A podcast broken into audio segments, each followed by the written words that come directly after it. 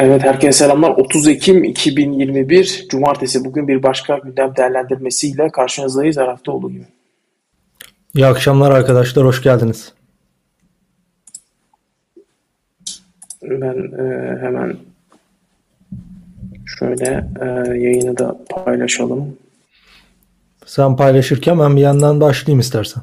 Ya, istiyorsan gündem konularını evet. evet. Kısaca şey özetleyelim. Ee, Sudan'dan başlayacağız. Sudan'da bir darbe olmuştu, hatırlarsın. Daha sonra Somali'ye geçeceğiz. Ardından Bosna'daki gelişmeleri, e, Lübnan, Suudi Arabistan krizini, Yemen'i ele alacağız. Sonra Suriye'de Rusya'nın saldırılarını ve Türkiye'nin olası operasyonunu değerlendireceğiz. Ve son olarak yayınımızı Afganistan'dan son gelişmelerle noktalayacağız.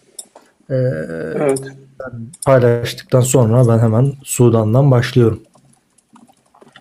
Evet, yayını paylaştım sayılır. Başlayabiliriz bence yavaş yavaş. Tamam. İlk durağımız Sudan olacak. Bildiğiniz üzere Sudan'da bu hafta e, bir darbe, askeri darbe gerçekleştirildi. Askeri darbe e, daha önce Ömer El Beşir'i deviren darbenin sivil ve askeri kanatları arasındaki gerginliğin bir sonucu olarak meydana geldi ve e, Egemenlik Konseyi Başkanı Orgeneral Abdülfettah El Burhan junta lideri olarak ülkenin başına geçti. E, zaman içerisinde bir yeni yönetimin açıklanması bekliyor. Halk bu darbeye karşı protesto gösterilerine devam ediyor. Evet. Protesto gösterilerinde de şimdiye kadar ciddi sayıda ölü ve yaralı olduğu bildiriliyor. E, Batı evet. dünyası, A B D, Afrika Birliği bu darbeye karşı çıkıyor. Bu darbe karşısında Sudan'a yönelik fonların dondurulması vesaire söz konusu oldu. Halen bir belirsizlik ortamı devam ediyor Sudan'da. Sen neler söyleyeceksin bu konuyla ilgili? Bugünkü o devam eden gösterilerde de ölenler oldu. Onu biliyorum. En az e, üç dört kişiden daha bahsediyorlardı. Ondan sonra e, bu son darbenin lideri e, Abdülfettah Burhan'ın bir açıklaması oldu biliyorsun.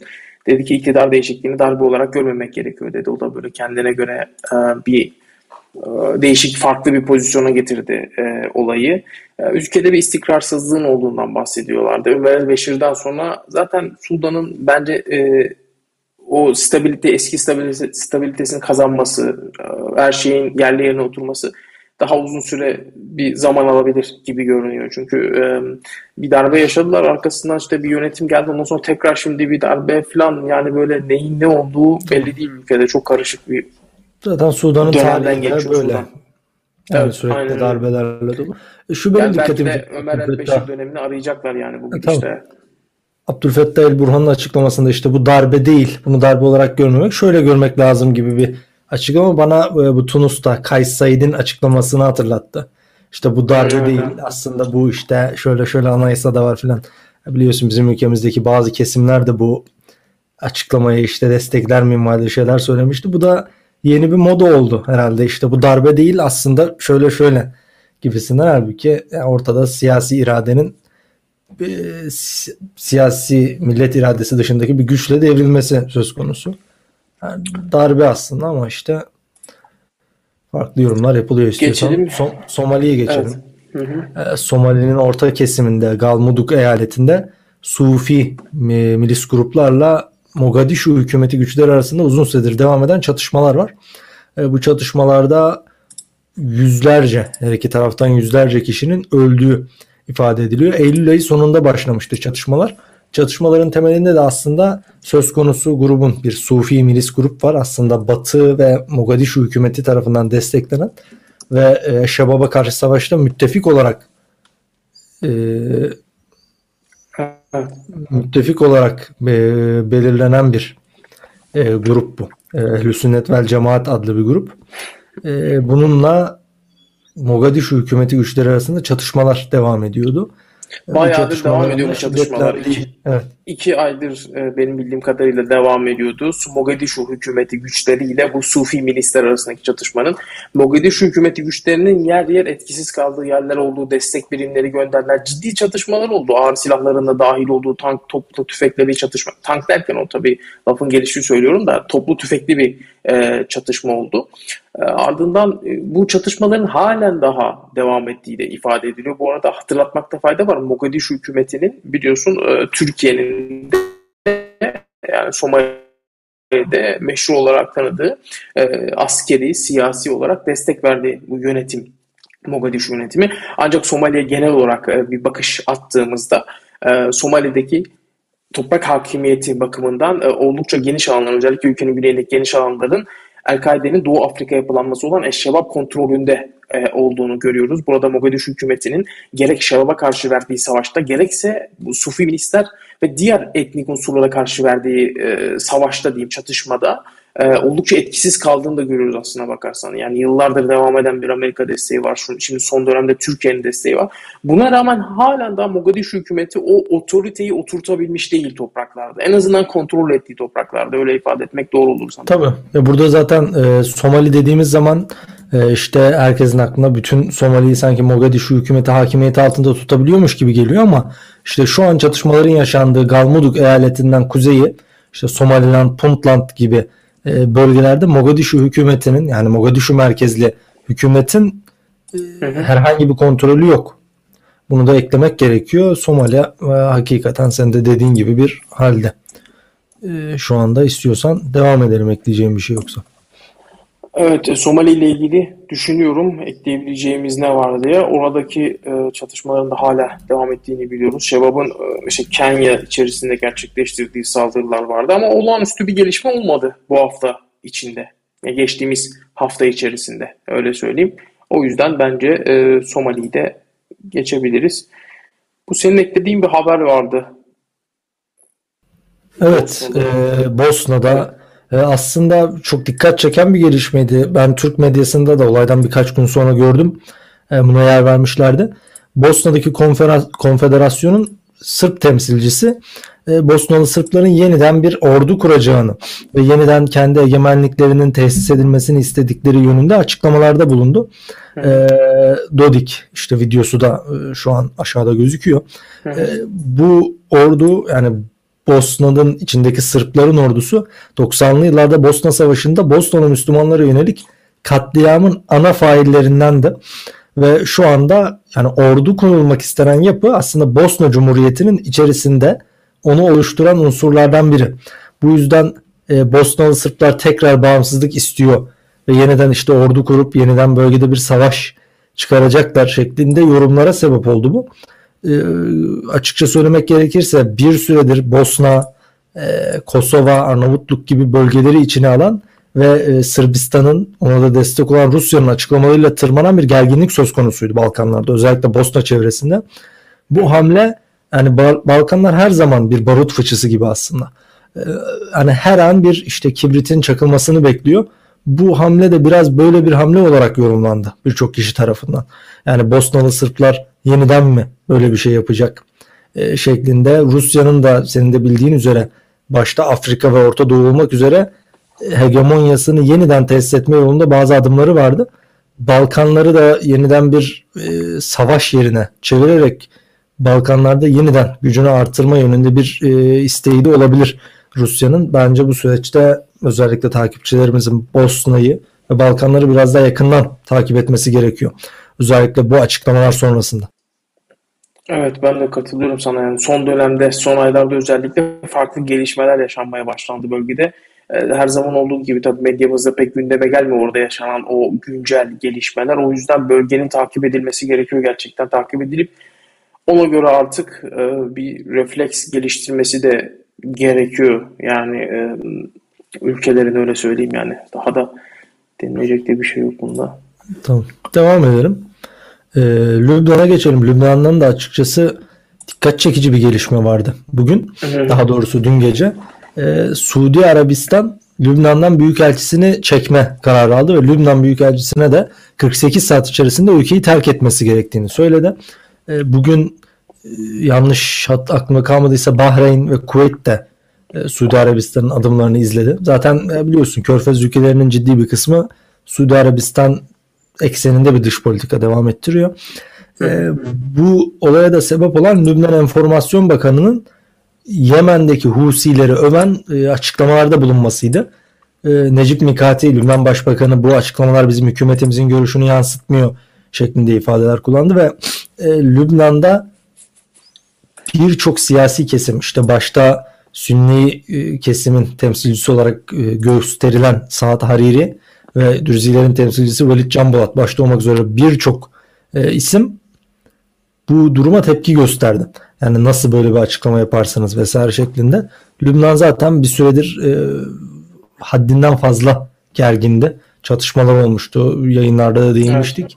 Evet. Bu tarz olayların da açıkçası Lübnan'ı biraz daha fazla germesi bekleniyor. Çünkü hakikaten e, İran destekli Hizbullah'ın ve ona destek olan bazı maruni e, yapıların e, Lübnan'ı artık yaşanmaz bir yer haline getirdiği vesaire gibi söylemleri çok ciddi artıyor.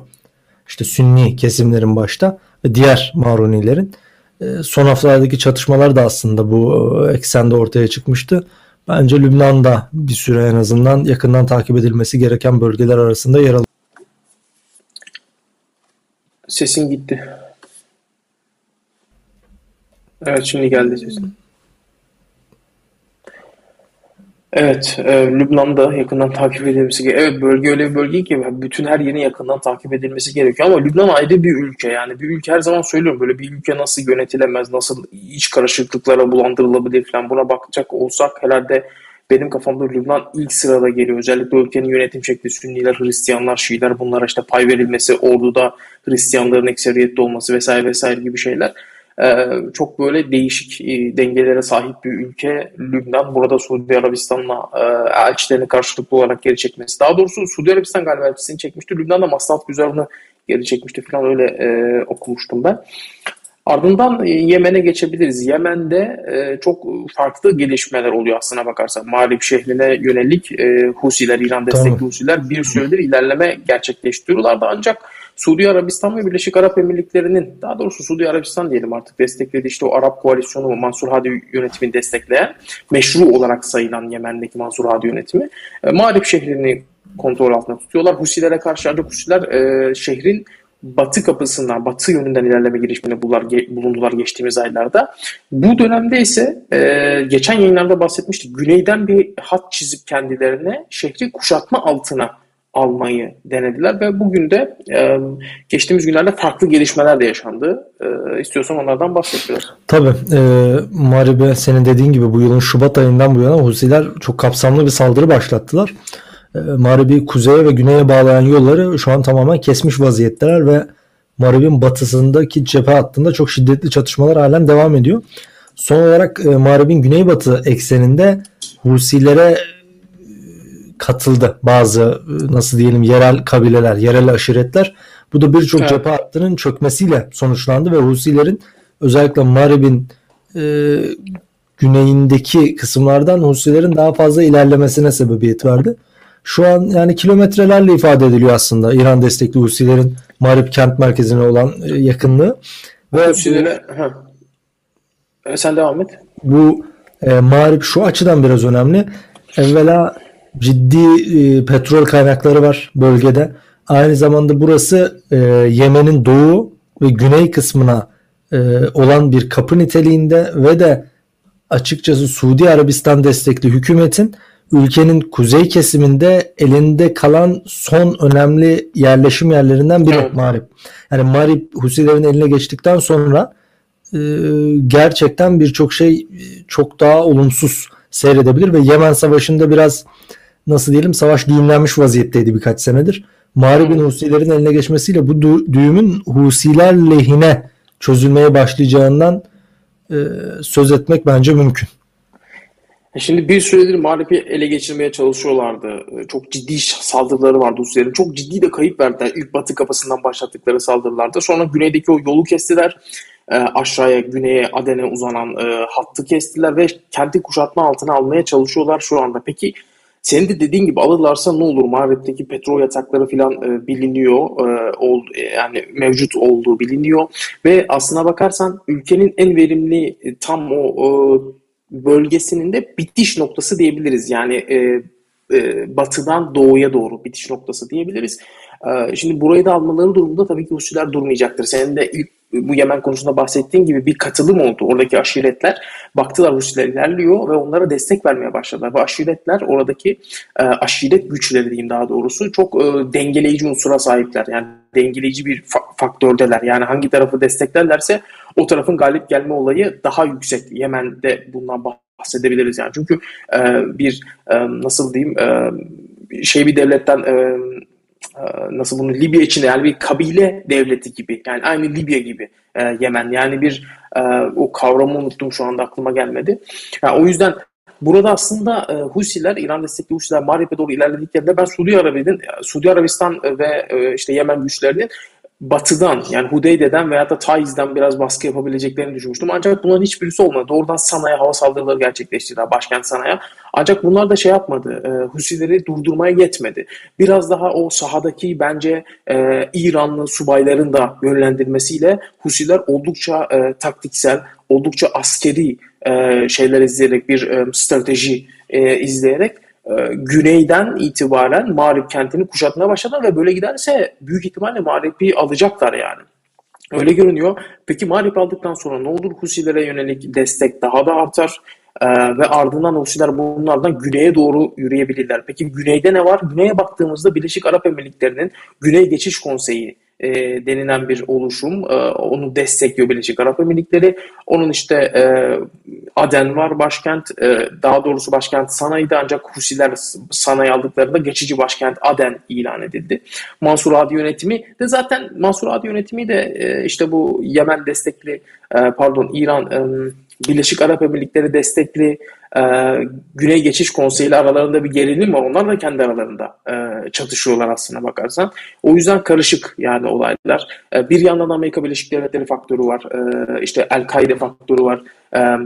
IŞİD faktörü var Yemen'de. Amerika Birleşik Devletleri'nin her ne kadar gündeme gelmiyor olsa da El-Kaide'ye yönelik hava saldırılarının devam ettiğini biliyoruz Yemen'de ve bu hava saldırıları, özellikle Amerika Birleşik Devletleri'nin gerçekleştirdiği hava saldırıları Yemen'de olsun, Afganistan'da olsun, geçmiş dönemde ve Suriye'de olsun, hiçbir zaman e, sadece askeri boyutlu okun, okunamıyor. Yani sadece askeri boyutlu okunamaz. Yani ne, ne mesela örnek vermem gerekirse Yemen'den de bahsediyoruz şu anda. Yemen örnek vereyim. Amerika Birleşik Devletleri orada şu ana kadar e, IŞİD yapılanmasına yönelik herhangi bir hava saldırısı değil de daha çok burada El-Kaide'ye odaklanmış durumda. El-Kaide'nin bölgedeki geçtiğimiz dönemde de birçok lider ismini hedef aldı biliyorsun ve bu halen daha insan savaş araçları orada ciddi bir şekilde uçuş yapmaya devam ediyor.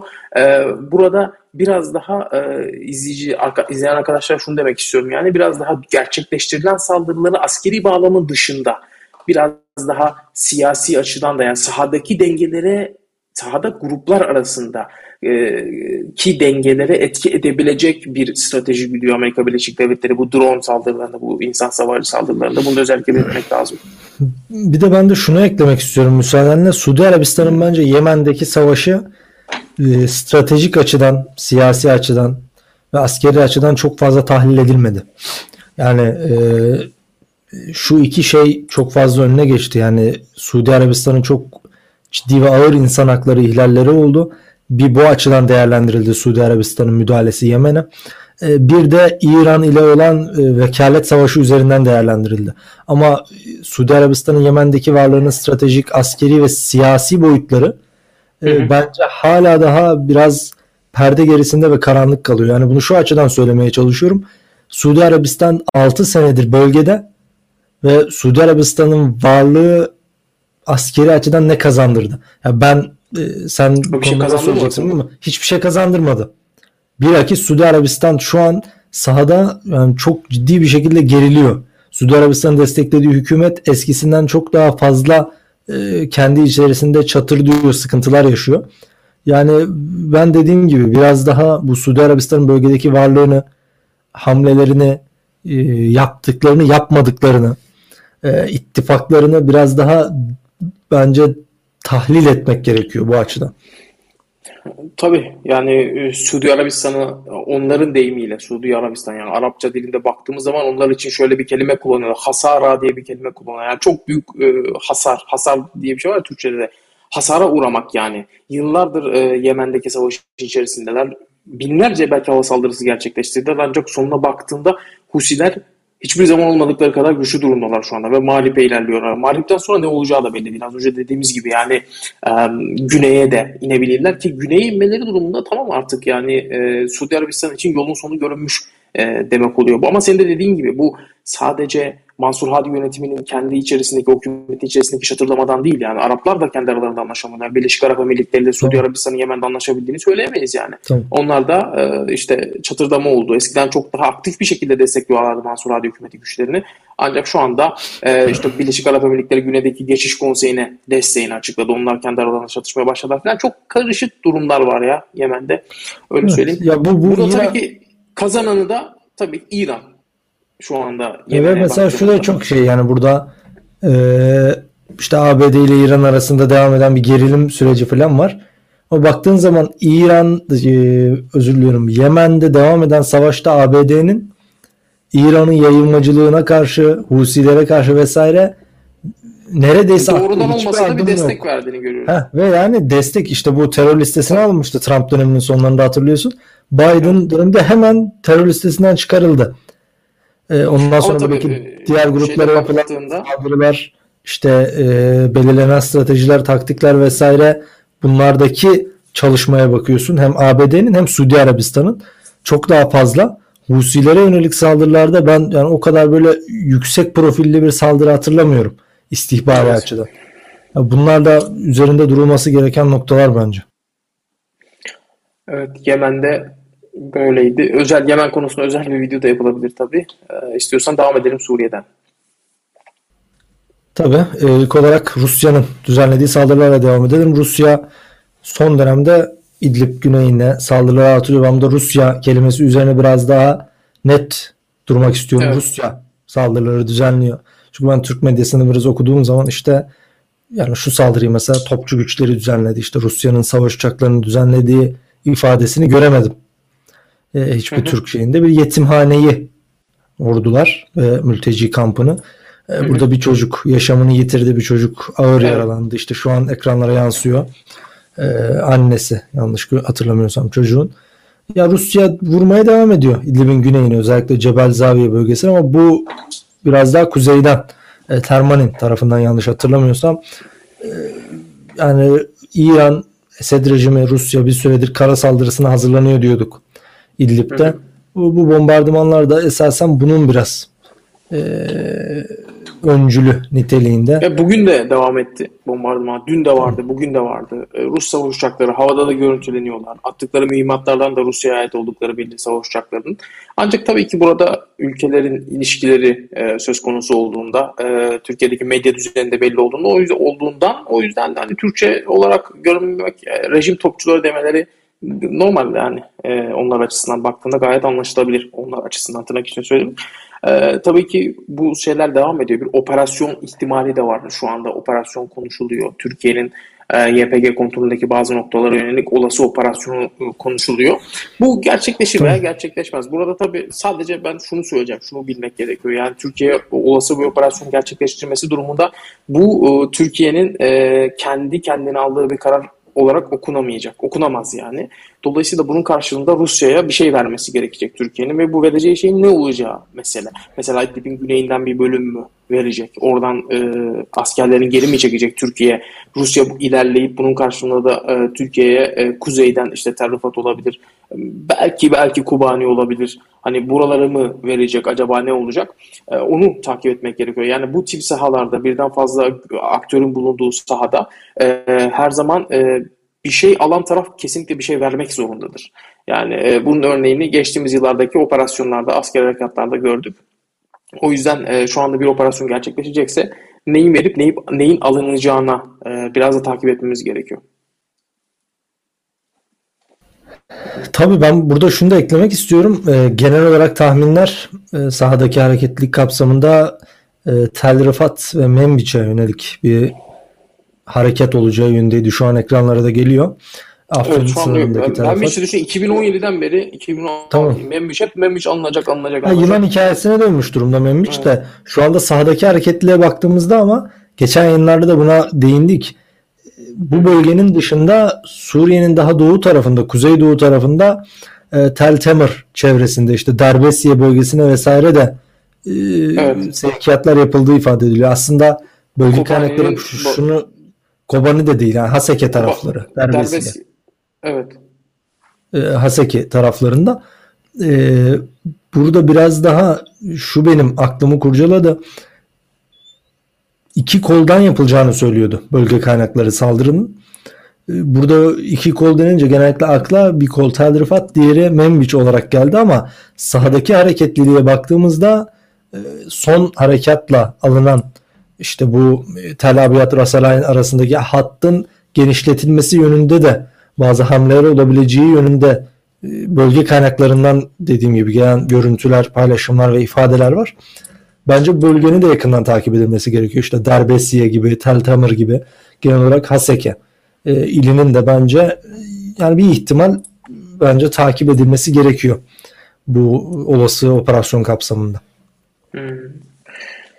Evet, e, burada onun, olası operasyon kapsamında ona da dikkat edilmesi gerekiyor dedin. Yani bilmiyorum yani bir asker, herkes kaynaklara baktığın zaman saha kaynaklarına Suriye'ye yönelik e, Türkiye'nin bir askeri operasyonu gerçekleştirebileceği ihtimalinin daha da güçlendiğini söyler. Zaten geçtiğimiz dönemde de bölge kaynaklarından edindiğimiz bilgiler vardı. Yani bir o askeri operasyona hazırlanılıyor ancak e, pazarlığın nasıl yapıldığı tam olarak netlik kazanmış değildi. Yani neresi verilip neresi alınacak, bu tip bir pazarlığın ne olacağı belli değildi. Benim bazı ulaştığım bilgiler vardı yani kaynaklardan. İşte e, İdlib'in güneyini verip e, Kobani alınacak gibi bir şeyler vardı. Ama ne derece gerçek bilmiyorum. Tabii ki bunlar teyit edilmemiş bilgiler. Sadece söylenti olarak duyulan, konuşulan. Bunun ekranlara yansıyan haritada da o verileceği söylenen bölge vardı aşağıda. Hı hı. Şu M dördün aynen M dördün tabii ki burada şu da ayrı bir şey. Cisre Şuur tarafı ve işte bu Kürt Dağı, Türkmen Dağı bölgeleri ne olacak? Meseleleri. Bunlar hep ayrı şeyler. Ben bu Haseke bölgesine şundan değinme ihtiyacı hissettim. Haseke bölgesinde e, Y P G'nin müttefiki, hani dedik ya mikro bazda genelde e, Rusya'dan ziyade A B D. O yüzden A B D ile e, burada masada konuşulan şey ne? Yani neye karşılık böyle bir şey yapılacaksa e, yapılacak.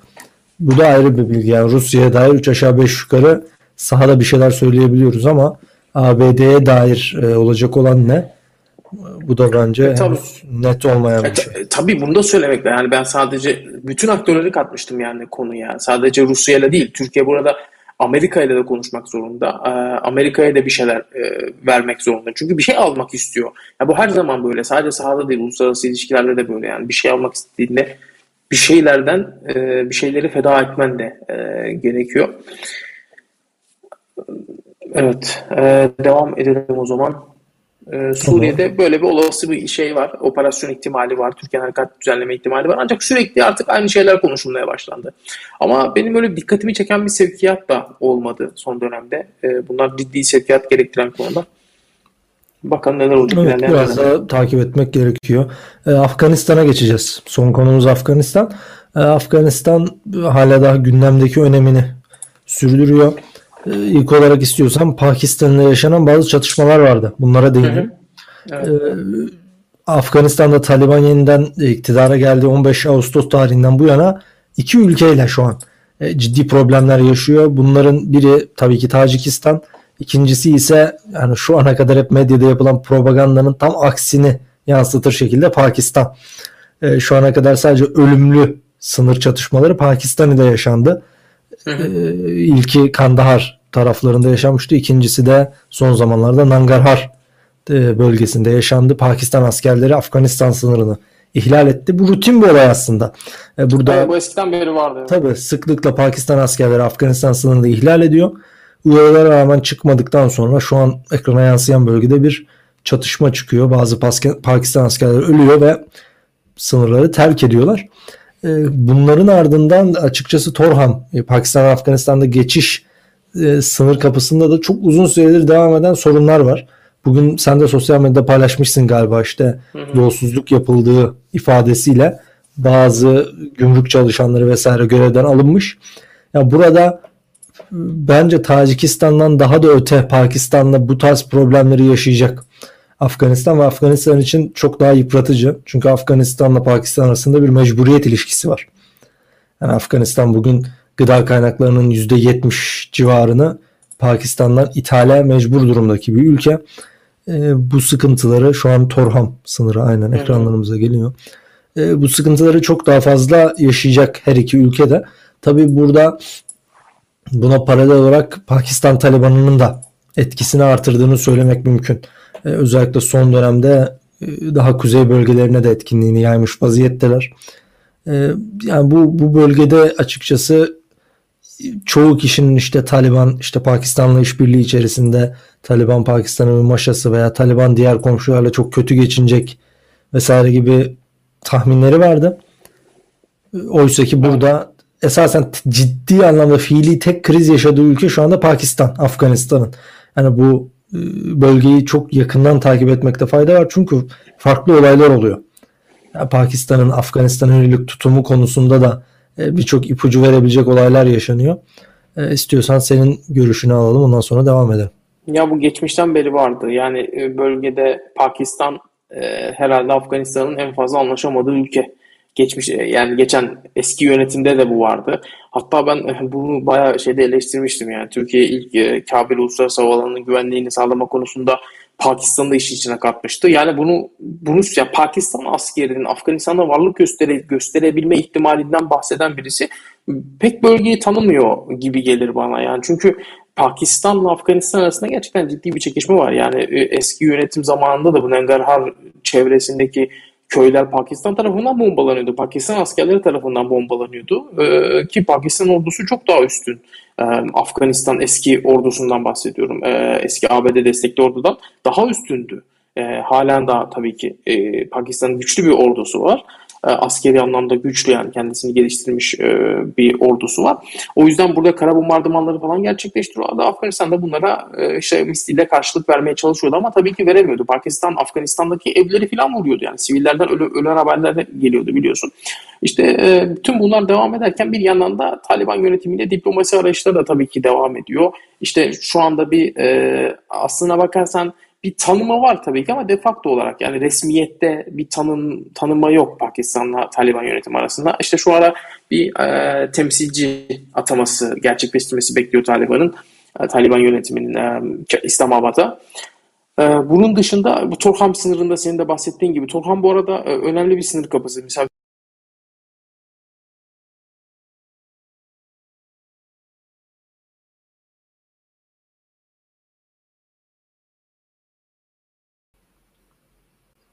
senin sesin sanki gelmiyor ama bana mı gelmiyor yoksa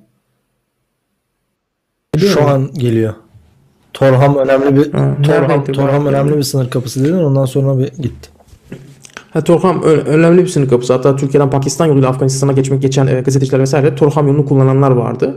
E, karayoluyla geçiyorlardı. Oradan bir ticaret kapısı aynı zamanda en aktif e, ticaret kapılarından bir tanesi Pakistan'la. Burada da e, eski yönetimden kalan e, bir komisyon vardı. E, Torham'da Afganistan tarafından bahsediyorum. Taliban bunları rüşvet vesaire aldığı iddiasıyla tamamını e, kovmuş. Böyle bir haber çıktı. E, bu tarafta da böyle gelişmeler var. Afganistan'ın sınırlarına baktığımız askeri e, gelişmeler yanında. Bu arada bu Pakistan'la Afganistan arasındaki gerilimi biraz daha anlamak için bölgenin daha eski tarihini yani birkaç yüzyıllık tarihini bence bir okumak lazım. Yani arkadaşlardan eğer ilgisini çeken varsa, dikkatini çeken varsa birkaç yüzyıllık tarih. Çünkü Pakistan yeni bir devlet. Yani tarihi kökenleri şu anki Pakistan olarak çok fazla olmayan bir devlet. Birçok toprağı daha önceden Afganistan'ın tarihi coğrafyası içerisindeydi. E, o yüzden bu tarz e, meseleler sık sık karşılıklı olarak yaşanıyor ve muhtemelen de yaşanmaya devam edecektir. E, tabii bu şey meselesi var mesela Durant hattı meselesi var. Yani e, şey yaptığın zaman e, Pak- Afganlara mesela sorduğun zaman halen daha Pakistan içerisindeki birçok yerin kendilerine ait olduğunu, Peşaver'e kadar olan e, bölgenin hatta Peşaver'in bile Afgan toprağı, Afganistan toprağı olduğunu ifade ederler. İşte bu hattın tanınması, tanınmaması meselesi var. Halen daha bugün Afgan televizyonlarını izlediğimde e, kilit isimler, önemli isimlerle bu hattı tanıyor musunuz, tanımıyor musunuz gibisinden sorular e, yöneltilir. Hatta kastım da Afganistan'la Pakistan'ı ayıran e, sınırdan e, bahsediyorum. Şey dedin ya, yine araştırmak isteyenler oraları şey yapabilirler diye, konuları araştırabilirler diye. O, o hattı da sınırın nasıl oluşturulduğunu, bu sınırın önceki halini vesaire araştırır. İşte bu dinamikler var ve işte Türkiye'nin gerçekten bu Pakistan askerinin Afganistan'da güvenliği sağlama olayı falan benim çok garibime gitmişti. Çünkü aralarında bir sıkıntı var yani bu iki ülkenin arasında. Her ne kadar sınırda o komşu da olsalar sürekli gerilimler yaşanıyor. Sadece Torham sınırında değil, güneydeki e, işte Spinboldak sınırında da çok gelişmeler. Orada da çatışmalar yaşandı Pakistan güçleriyle. Pakistan e, işte Pakistan'a geçen Afgan vatandaşlarına Pakistan güvenlik güçlerinin çok kötü davrandığı mesela ifade ediyor. Bununla ilgili görüntüler var, dayaklar var vesaire var. Tabii ki bunlar e, pek gündeme gelmiyor. Orada da o yüz, onun yüzüne hatta Taliban yönetimi bir ara sınırı kapatmıştı Spinboldak'taki. Tabii. Ee, ya burada insana deyince işte niye böyle davranıyor falan. Pakistan benim gördüğüm kadarıyla kendi vatandaşlarına da öyle davranıyorlar zaten. Hı hı. Yani o yüzden alışmış yani. E, ta, tabii tabii. Ya şey ya böyle nasıl diyeyim e, yani böyle tam olarak bir üniter bir devlet yapısından bahsedemiyoruz, anladın mı? Yani öyle bir düzen var ki burada, hani böyle bir tabir var ya, kim kime dumdumu diye. Yani gerçekten öyle yani. Öyle tam bir gerçek böyle bir üniter devlet yapısından bahsedemiyoruz. Her ne kadar işte tırnak içerisinde Pakistan İslam Cumhuriyeti falan de diyor olsalar da. Burada tabii ki şu anda Taliban yönetiminden bahsetmiyorum. Çünkü yeni bir yönetim var ve onun da önünde bir sürü sorun var. Ancak Pakistan tabii ki Taliban yönetiminden daha eski olduğu için onu biraz daha eleştirmemiz gerekiyor. Yani yıllar içerisinde bu kadar uzun zamandır halen daha bir düzenin oturtulamadığı bir şeyden bahsediyoruz. Bir devlet yönetiminden bahsediyoruz. Hala sınırlar sorunlu, hala mültecilerin ne olacağı belli değil. Ülke içerisinde bir sürü karışıklık var.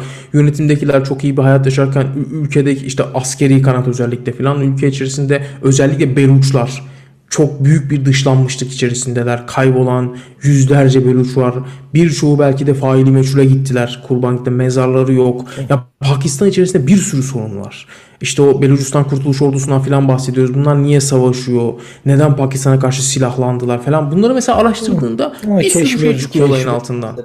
Keşfin meselesi var. Evet. Ya burada Türkiye'nin Pakistan'la ilişkileri de çok iyi olduğu için, hani e, işte kardeş ülke falan dedikleri için, o yüzden e, Türk basında falan bunları göremiyorsun zaten.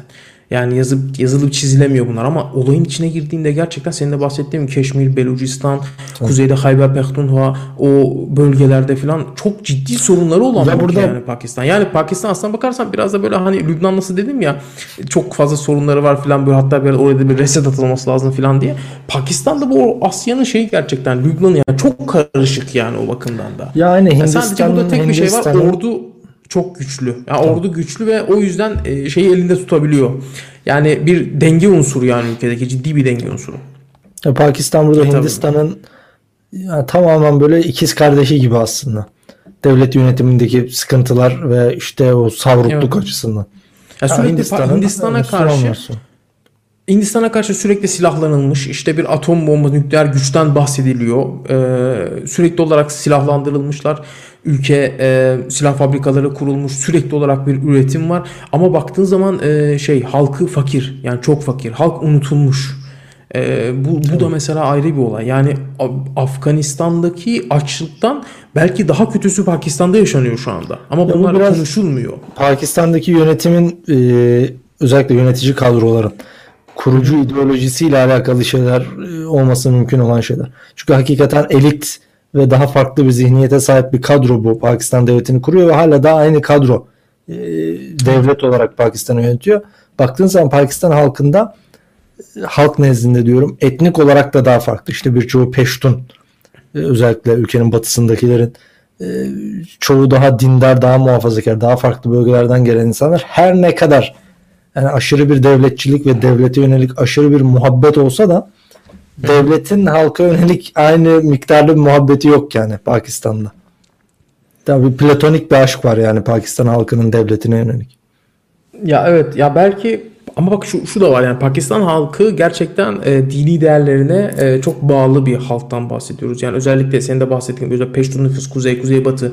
E, Pencaplarla tabii ki e, böyle onlara da ayrı tutamayız. O yönden aslına bakarsan belki de Pakistan'ın daha da sekülerleşmesine, daha da tırnak içinde söylüyorum demokratikleşmesinin önündeki en büyük e, engel bence yönetimin. Çünkü yönetim bundan yanaydı. Yani demokratik bir Pakistan, seküler bir Pakistan bundan yanalardı. Bununla ilgili adımlar da attılar. Ancak Ancak ülke içerisindeki o İslami damar olduğu için bir türlü bunu şey yapamadılar. Çünkü tam olarak istedikleri gibi hayata geçiremediler. Özellikle mesela Pervez Müşerref zamanında bunlar ciddi oranda bastırılmaya çalışıldı. İşte Lal Mescidi'nde yaşanan olaylar, farklı yerler, bölgelerde yaşanan olaylar sürekli olarak İslami nüfus bastırılmaya çalışıldı ama olmadı. Şu anda da mesela baktığın zaman en ufak bir şeyde partiler, o İslam tandanslı partilerden bahsediyorum. Sokaklara çıkıyorlar, gösteriler, binlerce kişi, hatta milyonlarca kişi katılıyor ve ülkede karar alma mekanizmasını etki edebiliyorlar. Ya bu gerçekten çok büyük bir şey. Pakistan'da böyle bir hassas bir damarı var. Ee, o yüzden bu açıdan da değerlendirilebilir. Ya Pakistan devleti daha böyle dar alanlara sıkışmış olduğu için e, işte İslamabad'a yaklaşınca gösteriler falan paniğe kapılıyor. Çünkü devlet Pakistan'da belirli alanlarda var. Şehir merkezlerinde, şurada burada. Kırsalda da askerleri vasıtasıyla var.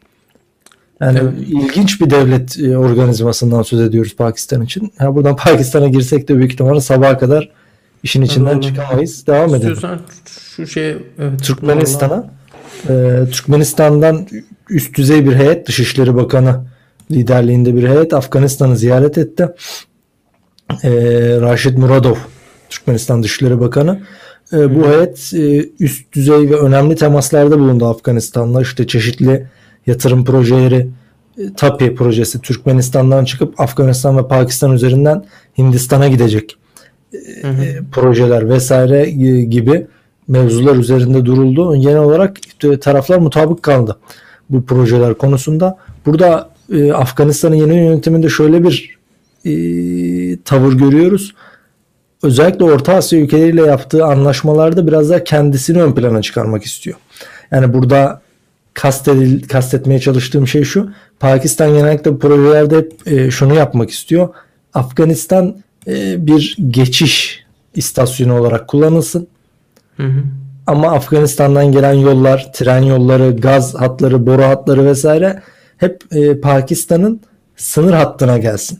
İslamabad'a gelsin, Peşavar'a gelsin, Kuveyt'e gelsin. Niye? Buraya gelsin, kalanını ben Pakistan devleti olarak üzerime alayım ve bundan daha fazla kar elde edeyim. Burada Afganistan'daki yeni, yeni yönetim şunu yapmaya çalışıyor. Özellikle Orta Asya'dan gelen enerji hatlarını ve yolları doğrudan Karaçi gibi limanlara ulaştırmaya çalışıyor. Yani projeleri Karaçi'ye kadar yapmak istiyor ki dış dünyaya açılımı da daha çok kendisi pay ve sorumluluk alarak yapabilsin. E, TAPI projesinde de e, benzer şeyleri var ve TAPI dışındaki Türkmenistan ile yapacağı projelerde de benzer talepleri, istekleri var Afganistan'daki yeni yönetimin. E, bunlar da Türkmenistan'la istişare edilen konular arasında. TAPI projesinin de inşaatının yeniden başlayacağı, e, Afganistan ayağında tamamlanacağı ifade ediliyor.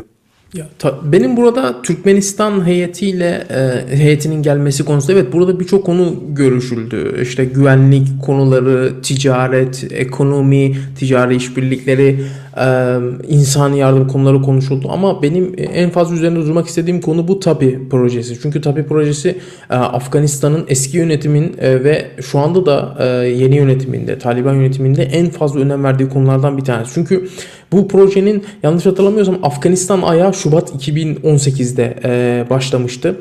İşte iki bin yirmi'de açılması öngörülüyordu. Olmadı. Aksaklıklar oldu. Sonradan bu proje e, yeni yönetime değil, eski yönetime değil de bugünkü Taliban yönetimine kaldı e, gibi görünüyor. Eğer şu anda bu proje hayata geçerse ne olacak?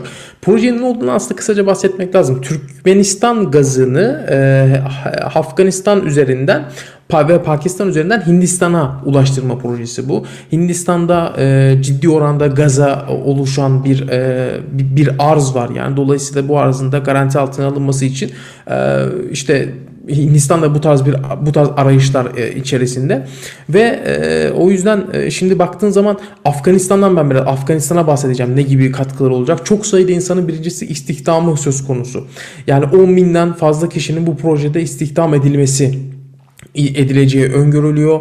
Afganistan ekonomisine katkısından bahsedilmişti. Benim hatırladığım kadarıyla dört yüz milyon dolardan yıllık olarak bahsediyorum. dört yüz milyon dolardan fazla bir gelir oluşturacağı e, Afgan ekonomisine ve bu para doğrudan Afganistan devletine e, aktarılacaktı. Buradan e, geçen gaz hattından, bu TAPI projesinden e, Afganistan'da işte bunun oranları vardı. İşte şu, şu kadar yıl içerisinde şu kadar metreküp falan alabilecek gibisinden. Gazdan Afganistan'da faydalanacak e, vesaire. Bununla ilgili çok fazla e, şey var. Afganistan'ın kalkınmasında çok büyük bir rol oynayacaktı aslına bakarsan TAPI projesi. O yüzden bunun Taliban yönetimine kalmış olması bir bakıma da hani e, bu Taliban'ın yönetimin kısmeti mi diyeyim, ne diyeyim, benim aklıma o geldi. Yani ona aslına bakarsan, çünkü gerçekten istihdam meselesi çok önemli şu anda Afganistan'da, biliyoruz. Birçok kişi e, şey yapıyor yani iş, iş imkanı olmadığı için ülke dışına tamam. göç etmek zorunda kalıyor. Burada ben şunu da yüzden... ekleyeyim. Bu gaz sahası dünyanın en büyük ikinci doğal gaz sahası. Yani burada hakikaten çok büyük, böyle devasa miktarda bir rezervden söz ediyoruz. Bu evet. Afganistan açısından da çok önemli ki Afganistan e, doğal gaz konusunda, elektrik konusunda çok ciddi ihtiyaçları olan bir ülke. Ki tabii de o var. Evet, karşılıyor bunu. Bu Afganistan, işte bu tabii boru hattının Afganistan'dan geçmesi durumunda Afganistan alacağı gazdan elektrik üretimi sağlayacak. Yani bunların işte reaktörlerde kullanıp elektrik üretilmesi Türkmenistan gazıyla ve bununla da şu anda Afganistan'da elektrik üretimi var mı? Var, evet, ancak çok sınır, yani elektrik kesintileri oluyor sürekli olarak başkentlerde filan. Bu kesintilerin en azı indirilmesi hedefleniyor. Ya gerçekten bunlar Afganistan'ın kalkınması için oldukça büyük hamleler. O yüzden ben bu TAPI projesini çok daha önemli görüyorum. Yani Türkmenistan buradaki ziyareti çok önemliydi. Hatta baktığın zaman onlar da gereken şeyi göstermişler. Böyle işte şeyin yanında, Türkmenistan Dışişleri Bakanı'nın Muradov'un yanında işte Emirhan Muttaki vardı ve iki ülke şeyin bayrakları da vardı. Yani Taliban yönetiminin tamam. bayrağı da vardı. Şeyin bayrağı da vardı. Burada Afganistan'ın komşuları arasında işte. iki tane Türk asıllı ülke var. Ee, biliyorsun Tacikistan ve İran, Fars asıllı işte hı hı. Çin ve Pakistan var. İki Türk asıllı ülke Türkmenistan ve Özbekistan. Ee, Taliban'ın en iyi ilişki kurduğu ülkelerde bu iki e, Türkiye Cumhuriyet, Türkmenistan ve Özbekistan. Şu ana kadar ben Taliban heyetinin yaptığı görüşmelerde sadece bu iki ülkenin bayrağının evet. olduğunu gördüm. Ee, hakikaten bu da e, hani bölge açısından değişik bir gelişme, öyle söyleyeyim. Evet. Özbekistan'da, Türkmenistan'da etkileyecek gelişmeler yaşanacaktır büyük ihtimalle bölgede. Tabii. Şimdi mesela o zaman hemen şeye gidelim. Tam zıddına, Tacikistan'a. Tamam. O da aslında Afganistan'ın komşu ülkesi. Oldukça önemli bir ülke. Ancak e, Taliban yönetimiyle arasının pek iyi olduğu söylenemez. Tamam. Tacikistan sınırında bir askeri üs kuruyor Çin. E, daha evet. önceden bölgede bir askeri üs barındırıyordu Tacikistan'ın doğusundaki dağlık bölgede. Bu üs aslında Tacikistan'a aitti. Çin tarafından kullanılıyordu. Bu üs tamamen artık Çin askerlerine devredilecek ve Afganistan sınırında ikinci bir üs verilecek. Çin Halk Cumhuriyeti ordusuna Tacikistan tarafından. Tacikistan son dönemde Afganistan'daki yeni yönetime karşı olan Tacik muhalifleri bir araya getiriyordu, barındırıyordu ve bunlara destek sağlıyordu. Ve yani şu ana kadar en net, en sert açıklamaları Tacikistan yapmıştı. E, Taliban yönetimine, evet. Afganistan'daki yeni yönetime karşı e, bilindiği gibi Tacikistan'da Rusya tarafından e, çok ciddi bir şekilde destekleniyor. E, Rusya'nın bir uzantısı olarak görülüyor ama burada da uzun vadede Çin ile Rusya her ne kadar ilişkileri iyi olsa da belirli bir güç, hegemonya mücadelesine girecektir. Burada Tacikistan aslında her iki devletten de yararlanmak istiyor gibi görünüyor. Ben burada son olarak şunu söyleyeyim. Topu sana atacağım daha sonra. Hmm. Tacikistan e, mı Afganistan mı? Böyle bir ayrıma girecek Çin büyük ihtimalle. Ve yani Tacikistan burada e, bence ideolojik ve tarihi bağlar dışında bölge ülkelerinin hiçbiri tarafından Afganistan'a tercih edilecek bir ülke pozisyonunda değil. Çünkü çok fazla nasıl diyeyim e, yatırım imkanları, doğal kaynaklar ve diğer e, imkanlar veya tam tersi oluşturacağı tehdit bakımından Ee, Afganistan kadar öneme sahip değil. Bu yüzden yani Çin o noktaya geldiği zaman e, Tacikistan'dan taraf olur mu? Bu da ayrı bir mevzu diyeyim. Sana bırakayım sözü. Ya benim de aslında sürekli söylediğimiz şeyler ya, çok fazla e, söyleyecek de bir şeyim yok. Çin'in e, burada ne konuda çekinceleri olduğunu biliyoruz. Çin'in ticari bir takım planları var Afganistan üzerinden ve burada en büyük aslına bakarsan etkenlerden bir tanesi de Uygur Türklerinin yeniden geçmiş Taliban iktidarında olduğu dönemde gibi bir üstlenmesi, yani Afganistan topraklarının yeniden kullanması. Çin eskisi kadar buna nasıl diyeyim, yumuşak tepkiler vermesi beklenemez. O yüzden bir takım hazırlıklarını da yapıyor. Burada Afgan muhaliflerden bahsettim. Çin'in de ben Afgan muhaliflerle görüşmeler gerçekleştirdiğini düşünüyorum. Yani bu yönde sadece düşünce bu yani. O, o da nasıl ki Tacikistan yapıyorsa Çin de sadece Taliban'la görüşüyor değil. Tabii ki bence diğer taraflarla da görüşüyordur. Burada tabii Tacikistan çok değişik. Yani biraz daha aslına bakılırsa akıllıca hareket edebilirdi ama Tacikistan'ın ben bunu kendisi yani Tacikistan olarak bu tepkiyi verdiğini, Taliban'a bu tepkiyi verdiğini düşünmüyorum. Yani daha çok Rusya'dan aldığı destekle ve Rusya'nın yönlendirmesiyle bu tarz bir tavır takındığını düşünüyorum bölgede. Çünkü e, sınır komşusu Afganistan'a. Dolayısıyla iyi ilişkiler geliştirmesi lazım ki bunda Taliban yönetiminin çok şeyleri oldu. Heyetler işte görüşmeye yeltendiler, ilişkileri düzen, düzeltmek, daha ileri boyuta taşımak vesaire. Ancak Tacikistan bunlara hep mesafeli yaklaştı. Burada tabii ki bir Rusya e, faktörü var. Bakalım gelecek e, dönemde buradaki e, gelişmeler bize neyi gösterecek? Bu sınırdaki bu Tapi'den bahsettik. Yani Japonya'nın bu arada elli sekiz milyon dolarlık bir insani yardımı söz konusu oldu Afganistan'a. Bundan da bahsedelim diye. A B D de benzer bir yardım yaptı hatırlıyorsun. yüz civarı milyon. Hı hı hı. Bu da ilginç karşılığındasın. Biliyorsun A B D evet. Afganistan devletine ait on milyar dolara el koymuştu. Evet. Ya bu böyle burada Çin'in tamam. Çin e, sürekli olarak görüşmeler gerçekleştiriyor biliyorsun Taliban yönetimiyle. E, hani e, baktığın zaman ama sürekli görüşüyorlar şöyle böyle filan ama baktığın zaman hani insani yardım yapacağız filan. Çin'in çok sınırlı bir yardımı var Afganistan'a. Tamam. İnsani yardım açısından baktığında. Yani on beş yirmi milyon dolar anca taahhüt etmişti. İşte yatırım konusunda da öyle filan. Yani çok tabii. Şey bekleniyordu. Çin işte öyle madenleri alacak, şunu yapacak işte. Tabii biz de konuşuyorduk işte Çin ekonomik olarak işgal mi edecek Afganistan'ı diye ama ya bu bu olabilir yani, gene. Tabii gelecekte henüz olabilir ama şu ana tabii. kadar yani böyle ciddi olarak algılanabilecek herhangi bir adım atmadığı için. Bunların hepsi, bu konuştuğumuz meselelerin hepsi bu Taliban yönetiminin uluslararası tanınırlık elde etmesine bağlı. Yani bir Çin Taliban yönetimini tanıdığı zaman bundan sonra artık ikinci bir şey başlayacak. İkinci safha başlayacak. Bu sefer de senin dediğin gibi Afganistan'ın yeniden imarına, yollar, inşaatlar vesaire bunların yapılmasında Çin gene şey yapabilir. Kendisini ön plana çıkartacaktır mutlaka. Yani bunlar olacaktır. Ee, ama e, baktığın zaman şu ana kadar e, yani hiç e, bir şey vermiş değil aslına bakarsan. Tamam. Sadece çok sıkı bir görüşme trafiği var. Bunu biliyoruz sadece. Gerek Katar'da olsun gerek Afganistan'da olsun. Ee, işte Dışişleri Bakanı, Çin Dışişleri Bakanı da Wang Yi'de görüşmüştü. Katar'da görüştü. İşte Çin'in e, Kabil Büyükelçisi, Kabil'de zaten görüşmeler gerçekleştiriyor vesaire. Ama e, şu anda pek bir şey yok. Zaten bütün bu gelişmelerin önünü tıkayan tek şey Taliban yönetiminin tanınırlık elde etmesi. Doğru. Yani bundan sonra artık ikinci safha başlayacaktır. Şu anda her şey sürekli bir tekrar içerisinde dönüyor. Burada şöyle tam tersi bir tablo da ben böyle kısaca çizmek istiyorum. Ee, Taliban yeniden doksanlarda olduğu gibi işte ambargolarla, medya kampanyalarıyla vesaire hedef alınır ve izole edilmeye çalışılırsa tekrar hı hı. Afganistan'da ne olacak? Yani bu da ayrı bir e, konu. Yani burada işte doksanlarda konuşulan işte medeniyetler çatışması, hı. işte uluslararası savaş vesaire meseleleri tekrar mı gündeme gelecek? Yani ne kadar çünkü burası köşeye sıkıştırılırsa bu buranın e, A B D'ye ve Batı'ya bir taahhüdü vardı. Diğer ülkelerde hatırlıyorsun. Biz ülkemizi size yönelik saldırılar gerçekleştirilmesi için kullandırtmayacağız kimseye. Ki El-Kaide gibi gruplarla da bu konuda temasları olduğu medyaya yansıyordu. Batı bunun karşılığında da ne yapacaktı? Afganistan'ı izole etmeyecekti ve diğer ülkeler. Ancak diğer ülkeler Afganistan'ı izole ederse bu hakikaten tekrar belki doksanlı yıllarda iki binlerin başındaki çatışma ortamının Afganistan'dan başlayarak dünyayı etkisi altına almasına yol açabilir. Bu da açıkçası yani tüm o düşündüğümüzden çok daha farklı tablolar ortaya çıkmasına da sebebiyet verecek bir gelişme olabilir. Yani biraz da meseleyi böyle tersinden ele alırsak diye. Olabilir, evet olabilir.